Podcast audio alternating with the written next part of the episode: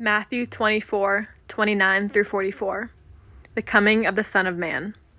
Immediately after the tribulation of those days, the sun will be darkened, and the moon will not give its light, and the stars will fall from heaven, and the powers of the heavens will be shaken.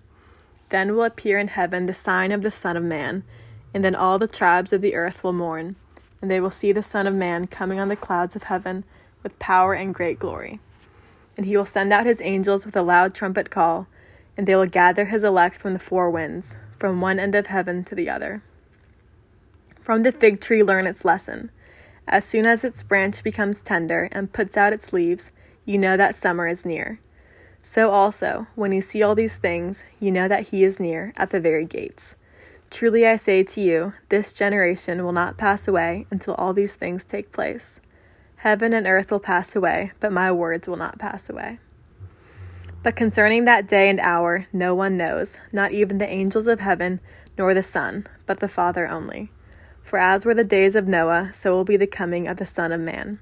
For as in those days before the flood, they were eating and drinking, marrying and giving in marriage, until the day when Noah entered the ark. And they were unaware until the flood came and swept them all away. So will be the coming of the Son of Man. Then two men will be left in the field, one will be taken and one left. Two women will be grinding at the mill, one will be taken and one left. Therefore, stay awake, for you do not know when, what day your Lord is coming. But know this what if the master of the house had known in what part of the night the thief was coming? He would have stayed awake and would not have let his house be broken into. Therefore, you, you also must be ready, for the Son of Man is coming at any hour you do not expect.